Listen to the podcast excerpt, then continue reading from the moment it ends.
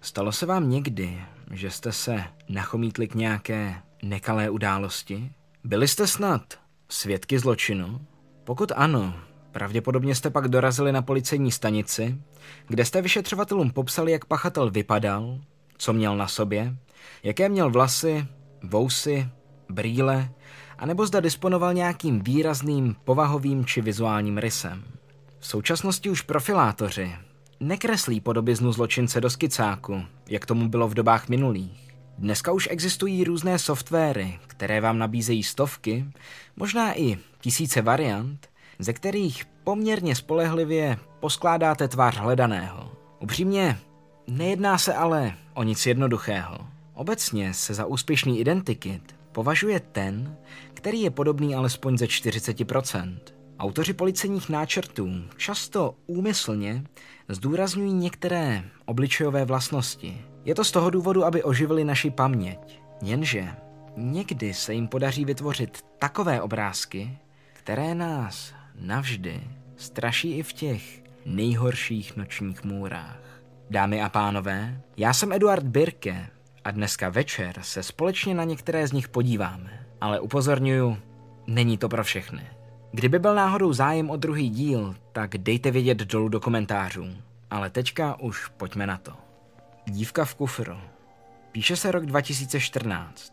V americkém Wisconsinu byli pracovníkem údržby dálnic ve Vysoké trávě, nedaleko silnice v městečku Ženeva, objeveny dva těžké pohozené kufry. Z nich vycházel silný zápach. Zvídavost mu nedala a podíval se dovnitř. V každém z nich ležela zesnulá žena. Podle policejního spisu bylo jedno z těl částečně zakryto černým igelitovým pytlem na odpadky, s rukama svázanýma za zády. Druhé bylo nalezeno s provazem omotaným kolem krku. Ústech mělo roubík s obojkem a bylo neoblečené. Jednu z dívek se na základě dentálních záznamů podařilo velmi rychle identifikovat jako 37-letou Loru Simonsonovou. Druhá dívka, kvůli pokročilému stádiu rozkladu, vyžadovala pro možné odhalení její identity podstatně více času. No a proto policie zveřejnila pravděpodobnou softwarovou podobiznu ženy. Bohužel se kvůli silnému poškození tváře uchýlila ke zvýraznění některých rysů až do extrémně nelidských rozměrů. Jde o běžnou taktiku, kterou policisté využívají z důvodu, že pomáhá odlišit oběť či pachatele od stovek jiných tváří, které lidé denně výdají. Pomáhá také oživit paměť svědků tím, že zvýrazňuje a zvětšuje ty nejcharakterističtější rysy subjektu. Výsledkem je v tomto případě umělcova rekonstrukce, která vypadá neuvěřitelně děsivě. Po odvysílání portrétu v médiích se vyšetřovatelům ozvala jistá rodina. Osoba s výraznými zuby, nápaditými lícními kostmi a malýma očima se podobala jejich známé, která se už nějakou dobu pohřešovala. A skutečně, po porovnání zubních záznamů detektivové potvrdili, že onou neznámou dívkou je 19-letá Jenny Gamézová. Dívka zmizela v roce 2012, poté, co dva roky aktivně naštěvovala fórum, kde se jeho uživatelé seznamovali a diskutovali o BDSM aktivitách. Jenny věděla, že by stránky neměla naštěvovat. Byla ještě dost mladá. Možná právě to zakázané ovoce ji přinášelo vzrušení. Cítila se chtěná, zejména poté, co jí mimo online svět okolí jen šikanovalo, trýznilo a úřady ji posílali z jedné pěstounské rodiny do druhé.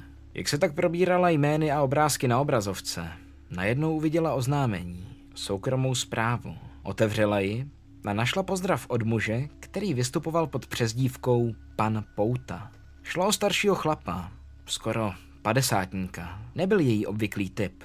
Učinil jí nabídku s velmi konkrétní žádostí. Hledal otroka, někoho, koho by mohl ovládat. Při čtení jeho zprávy si Jenny nemohla pomoci. Zaujalo jí to.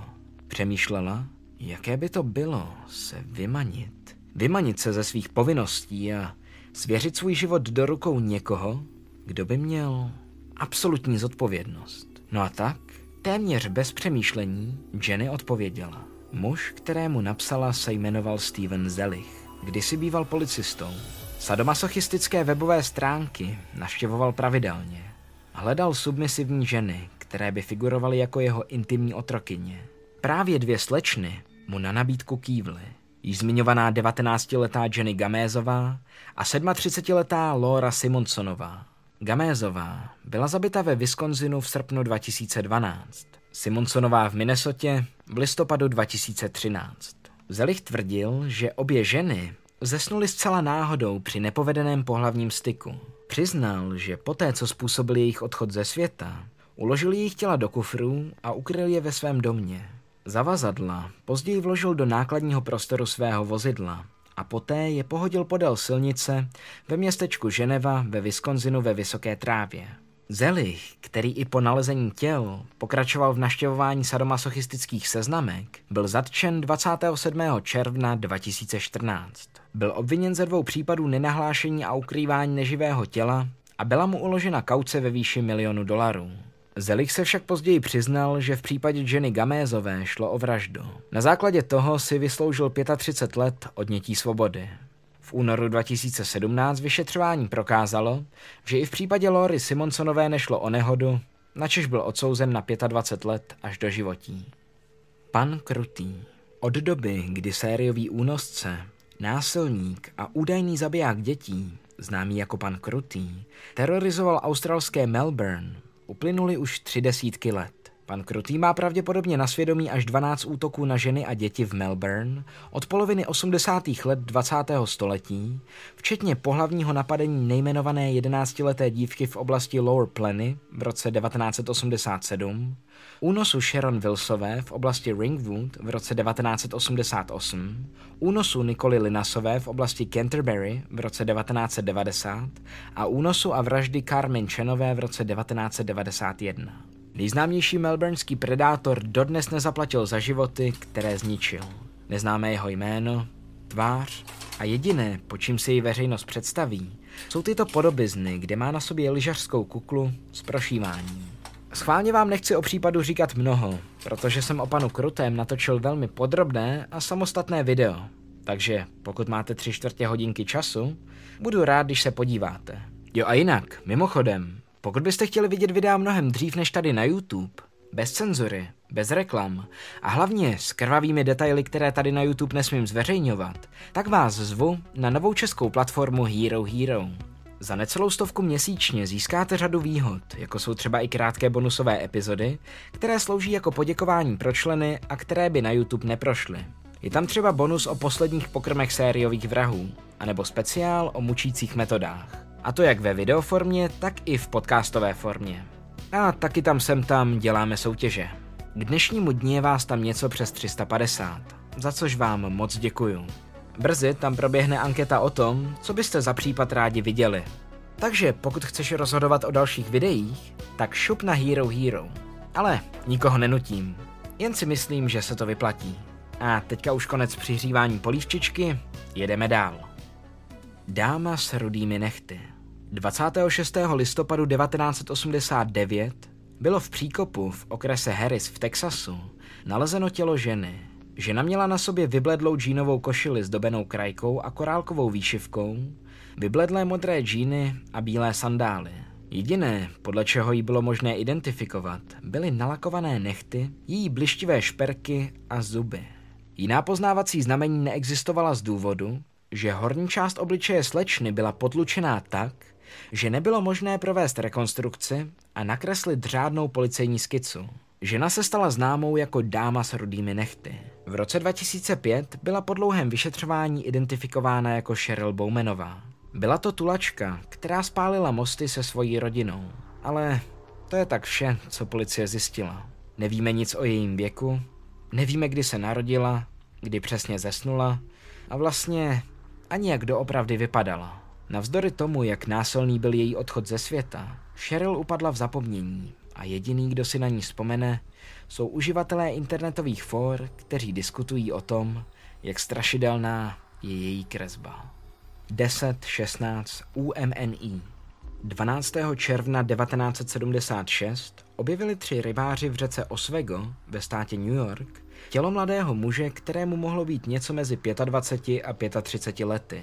Podle všeho jej někdo udusil. Jeho tělo bylo svázáno provazem, který byl upevněn ke dvěma škvárovým blokům, aby se udrželo pod vodou. Škvárové bloky vyrobila místní firma Barnes Cohn. Tělo leželo ve vodě asi dva týdny, než vyplavalo na hladinu. Při ohledání muže policie zjistila, že měl v kapsách drobné, zhruba 87 centů. Dále pak talisman pro štěstí. Šlo o italský amulet starověkého původu, který zdroje označují jménem Komuto. Talisman se podle nich používá k údajné magické ochraně, která má odvrátit zlo. Abych byl upřímný, tak mně se nepodařilo ve folklorních knížkách ověřit, jestli takový amulet skutečně existuje. Podle policejního spisu se však jedná o regionálně oblíbený ochranný předmět, který se vyskytuje především v Americe mezi potomky italských přistěhovalců. Na základě toho vyšetřovatelé odhadují, že má s úmrtím muže co dočinění italsko-americké podsvětí. Maria.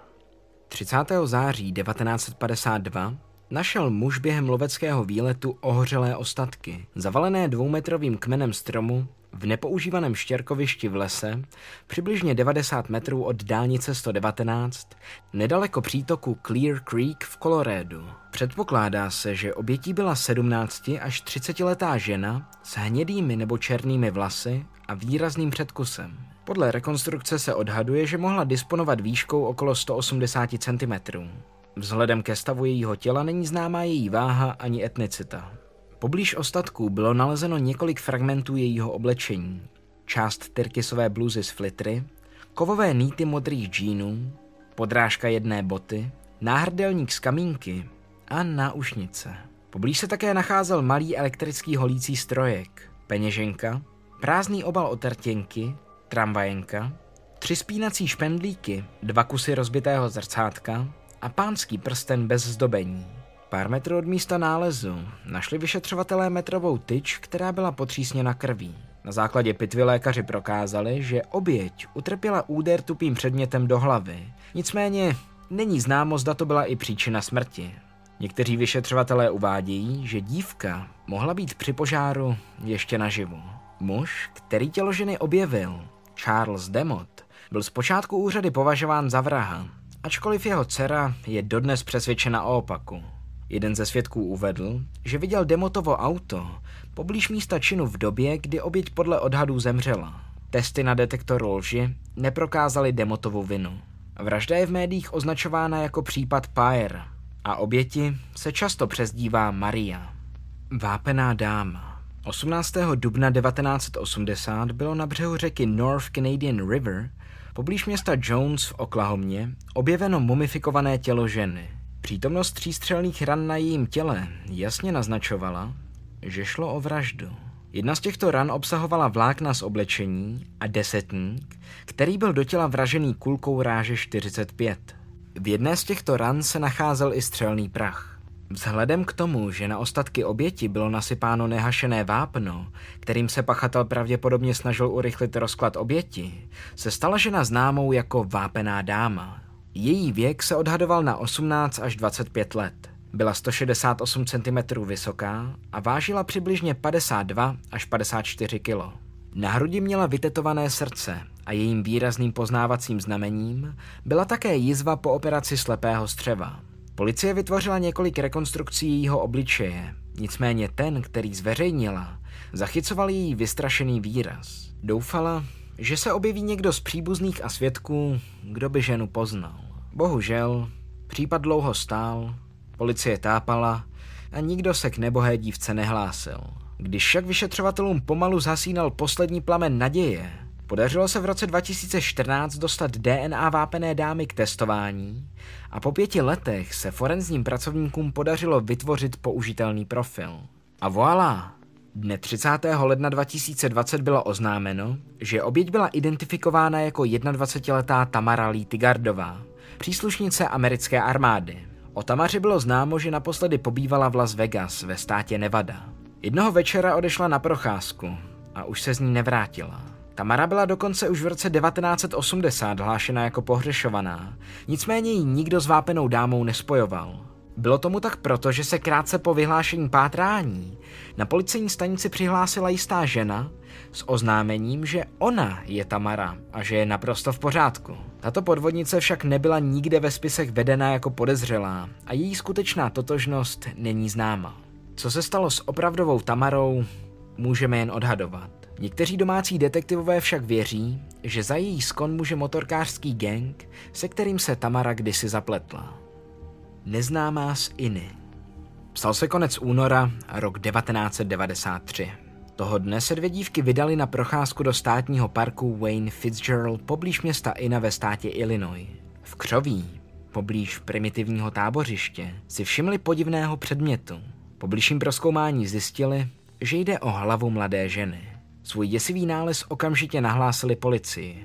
Úřady zjistili, že hlava patřila osobě, která zemřela během předchozích dvou týdnů.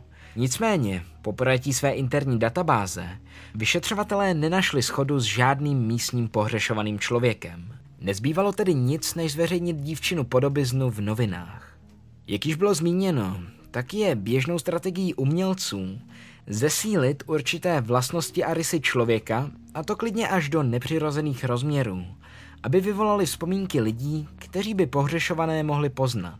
V tomto případě neznámá údajně trpěla poruchou držení těla, která způsobila, že se její hlava nakláněla lehce doleva. Umělec vytvářející skici dívčiny tváře se také rozhodl přehnat asymetrii jejího obličeje, čímž jí dodal poněkud strašidelný vzhled. Bohužel, umělcovo úsilí nepřineslo orgánům činným v trestním řízení žádné stopy a případ vyšuměl do ztracena. Trvalo to 29 let, ale nakonec byla tato záhada v roce 2022 znovu prošetřena a neznámá z Iny byla na základě analýzy DNA identifikována. Je to tak. Šlo o 25-letou Susan Hope Lundovou.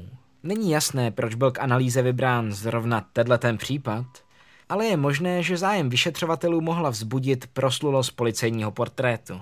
Je zřejmé, že se Susan onomu slavnému náčrtu podobá jen velmi málo. Její porucha držení těla není zdaleka tak nápadná, stejně tak asymetrie obličeje. Vyřešení identifikace Susan Hope Lundové sice ulevilo její rodině, protože se všichni z dívčina okolí domnívali, že je opustila a nechtěla být nalezena, nicméně stále zde levituje velký otazník nad okolnostmi její vraždy. Policie má podezření, že Susanina hlava mohla být vyhozena z auta jedoucího po nedaleké silnici. Přestože přesnou příčinu dívčina odchodu ze světa nebylo možné určit, způsob smrti byl v policejním spisu označen jako nevyřešená vražda. Vrah číhá v jeskyni. Nyní se přesouváme do sféry záhad a podivností. Psalo se 26. srpna 1979. Toho odpoledne se nejmenovaná rodina do jeskyně Buffalo nedaleko města Dubois v Idahu vydala hledat hroty z indiánských šípů. Místo toho však hluboko uvnitř jeskyně objevila staře vypadající pytel, který obsahoval lidské ostatky. Ty tvořilo pouze torzo bez hlavy. Poté, co byla na místo přivolána policie, se spustilo krátké vyšetřování. Kvůli absenci hlavy a otisků prstů nebylo možné neboštíka identifikovat. Nicméně se věřilo, že v jeskyni nemůže být déle než pět let. Odhadl tak koronér vzhledem ke stavu nalezeného trupu. Jenže O 12 let později se v roce 1991 v té stejné jeskyni našla ještě ruka. Byla podobně zachovalá jako torzo. Místní policejní oddělení si rychle vzpomnělo na případ z minulosti a proto nařídilo rozsáhlý průzkum jeskyně, který zahrnoval i archeologické vykopávky. Ty přinesly nález ještě z bylých končetin. Soudní lékaři odhadli, že ruce Nohy a v 70. letech objevené torzo patřily muži evropského původu, kterému v době smrti mohlo být asi tak 40 let. A to bylo vše, co se po dlouhou dobu vědělo. Zvratu jsme se dočkali až v roce 2019, kdy antropoložky z Idaho State University, Samantha Bletová a Amy Michaelová, společně s neziskovou organizací DNA Do Project která se snaží hledat totožnost dosud neidentifikovaným zemřelým osobám, provedli genealogický výzkum. Že nám se podařilo zjistit, že nešlo o žádného muže, který zemřel v 70. letech, ale o člověka, který se pohřešoval už od roku 1916. Wow. Neznámým byl Joseph Henry Loveless. Loveless, narozen 3. prosince 1870, byl pašerák, zločinec a psanec. V roce 1913 byl mnohokrát začen za pašování alkoholu, porušování předpisů a útěk z žaláře. Dne 5. května 1916 Loveless dokonce za pomocí sekery zavraždil svou manželku. Za čin byl prakticky i hned umístěn do vězení, odkud za pomocí pilky, kterou si schoval do boty, po 13 dnech utekl. O jeho životě na útěku toho není moc známo, ale uvádí se, že Loveless žil v roce 1916 na předměstí Diboa ve státě Idaho, v blízké přírodě ve stanu. Předpokládá se, že zesnul krátce po útěku z vězení. Policie se domnívá, že jeho vraždu se možná už nikdy nepodaří objasnit, ale silně se spekuluje o tom, že jeho smrt byla odplata za to, co udělal své ženě. Jo a pokud se ptáte, jak je možné, že se soudní znalci sekli se stářím jeho ostatků, tak je to díky mumifikaci. Podmínky jeskyně proces rozkladu zpomalily. Selene Delgado López. Jak jsme se mohli přesvědčit, tak na některé policejní skici kvůli jejich prazvláštnosti jen tak nezapomeneme. V kombinaci s virální sílou internetu se ale dokážou vrít i domysly celé populace. V této části videa si budeme povídat o portrétu, který se díky lidské tvořivosti a síle online prostoru vyvinul tak, že získal svoji vlastní identitu. Na přelomu 90. a 0. let vysílala mexická televizní stanice pro mladé, kanál Cinco, mezi svými pravidelnými pořady i krátké úseky, nazvané Al Servicio de la Comunidad, neboli česky ve službách komunity. Segmenty ukazovaly fotografie pohřešovaných osob, zatímco vypravěč četl popis nezvěstného člověka a jeho poslední známé místo pobytu. Častým v uvozovkách hostem těchto segmentů byla Selene Delgado López. Její velmi nekvalitní fotografie se v pořadu Al Servicio de la Comunidad objevovala dlouhá léta, ale nikdy, vůbec nikdy, nedošlo k aktualizaci její fotografie a ani jejich osobních údajů. Moderátor se jí už postupem času ani nevěnoval a její jméno s fotografií většinou jen rychle prolétl. Začátkem nového tisíciletí si řada milovníků tajemna a kriminálních případů začala podivné ženy všímat. Jak je možné, že se ještě nenašla? Začali proto pátrat, nicméně se setkali s neúspěchem. Nikdo Selene Delgado neznal. Neexistovaly žádné záznamy o tom, že by se pohřešovala a vlastně ani důkazy, že by kdy existovala. Co pak by si jí televize vymyslela? Zanedlouho se napříč španělsky mluvící veřejností a v raných internetových komunitách Selene Delgado López stala jakousi městskou legendou. O ní školovalo několik teorií. Vzhledem k nedostatku informací se objevila myšlenka, že Selene není skutečná osoba, ale obraz vytvořený umělou inteligencí. A právě skrze fotku chtěli internetoví pátrači přijít záhadě na kloup. Selenin obrázek podrobilo několik uživatelů internetu analýze. Na YouTube se objevilo video porovnávající rysy obličeje na Selenině fotografii s několika dalšími policejními portréty z celého světa. Ukázalo se, že rozměry Seleniny tváře se údajně, i přestože mi tak nepřijde, velmi dobře shodují s jinou policejní skicou. Člověk vyobrazený na tomto děsivém portrétu má být údajně skutečná Selene Delgado López a spousta lidí tomu dodnes věří. Ve skutečnosti se ale jedná o misinterpretaci. Mužem na policejním náčrtu je Derek Todd Lee, sériový vrah z Baton Rouge. Derek Todd Lee se narodil 5. listopadu 1968 v americké Louisianě. Mezi lety 1992 až 2003 zavraždil v oblasti Baton Rouge minimálně sedm žen. Jeho hrůzné činy byly velmi dlouho přehlíženy, a to proto, že se policie domnívala, že vrahem je běloch. Lee se dočkal spravedlnosti zajímavou náhodou, jelikož původně jej zatkli za pronásledování žen a několik vloupaček. Následně byl na základě testů DNA spojen se smrtí sedmi žen v oblasti Baton Rouge a Lafayette v Louisianě. Obecně bylo vyšetřování docela složité. Lee totiž nedisponoval žádným výrazným modem operandy a každý jeho zločin se od sebe metodicky lišil. Jedinou podobností, kterou sdíleli všechny oběti, je fakt, že jim pachatel pokaždé ukradl mobilní telefon. Noviny naznačovaly, že Lee má na svědomí i další nevyřešené vraždy v oblasti, ale policii chyběly důkazy, které by tyto souvislosti prokázaly. Derek Todd Lee byl odsouzen k trestu smrti. Nicméně zemřel v lednu 2016 na srdeční chorobu v nemocnici v Louisianě. Popravy se tedy nedočkal. I přesto, že byl Derek Todd Lee sériovým vrahem, jeho případ se nikdy neproslavil. Lidé dneska spíše znají pouze jeho skicu, která si nadále žije svým vlastním životem v prostředí internetu. Strohý obličej bez výrazu, spolu s těma divokýma, široce rozevřenýma očima. Skutečně vyjadřuje pocity chladného, vypočítavého a násilnického vraha. Beka. Beka je pravděpodobné jméno mladé ženy, která byla nalezena oběšená ve sprše motelu.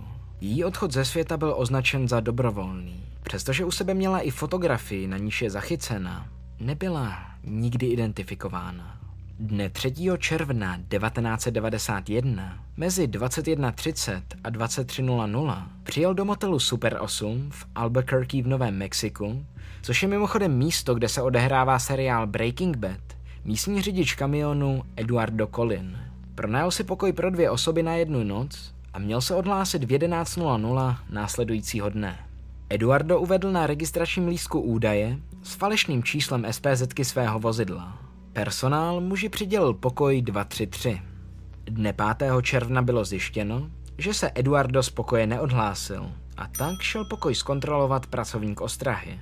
Zjistil, že pokoj je zamčený zevnitř a aby se dostal skrz dveře, musel použít šroubovák. Když se zaměstnanec motelu dostal do pokoje, nevšiml si ničeho neobvyklého, teda kromě několika lahví alkoholu na stole. Když však vešel do koupelny, našel ve sprše na řemeni od kufru vysící ženu. V jejich žilách koloval heroin. Předpokládá se, že skonala 3. června, tedy v den, kdy se Eduardo ubytoval. Po příjezdu policie si lidé, kteří prohledávali pokoj, všimli na stole podivné fotografie. Na snímku se nacházela žena spolu s mužem, kterého zaměstnanci motelu identifikovali jako Eduarda. Předpokládá se, že tato fotografie byla pořízena ve fotobudce obchodního centra těsně před dívčiným skonem. Trvalo několik let, než se Eduarda podařilo vypátrat, respektive jeho rodinu. Ta policii sdělila, že několik let předtím Eduardo zemřel stářím. Rodině byla ukázána fotografie dvojice. Zlom přišel ve chvíli, kdy uvedli, že Eduardo není mužem na fotografii. Stejně tak netušili, kdo je ta žena. Policie se tedy zaměřila na druhého možného podezřelého. Tím byl jistý George Martinez. Vedle fotografie, na stole v pokoji, byla totiž nalezena váha s jeho napsaným jménem. Předpokládá se, že váha mohla sloužit k vážení balíčků s návykovými látkami. Bohužel, George Martinez je v oblasti poměrně běžné jméno a nikdo, kdo by mohl pomoci s identifikací zesnulé, se nenašel. V březnu 2021 vyšetřovatelé oznámili, že obdrželi tip s informací, že se žena mohla jmenovat Becca a že mohla pocházet z Los Angeles, konkrétně z oblasti Riseda a Silmar. To je však jediné, co víme. No a za mě to bude pro dnešek vše, milí přátelé. Moc vám děkuji za sledování a podporu a připomínám, že nově můžete vidět veškerý obsah s předstihem, se všemi detaily a hlavně bez cenzury a bez reklam na nové české platformě Hero Hero. Co nevidět, tam začnu zpětně vydávat i staré epizody bez cenzury. Ale jak říkám, rozhodně nikoho nenutím. Ještě jednou děkuji všem, kteří na Hero Hero už jste. S vámi se tam uvidím, pokud to zkouškové dovolí, už příští týden u necenzurovaného videa s předstihem. Tentokrát to bude o Jiřinách. Ne, ne, ne, tím nemyslím kitku, ani bohdalku. No a pokud mě sledujete jenom na YouTube, tak samozřejmě nevadí. S vámi se shledám už za dva týdny, u nějakého dalšího temného videa. Ale zatím vám nemůžu úplně prozradit, o co půjde. Jediný, co můžu říct, je, že to bude pěkně děsivý. A kdybyste se náhodou nudili, tak do té doby si mě můžete poslechnout na všech podcastových platformách v audioformě. Po případě kouknout ke mně na Instagram. Díky moc a mějte se hezky. Dobrou noc.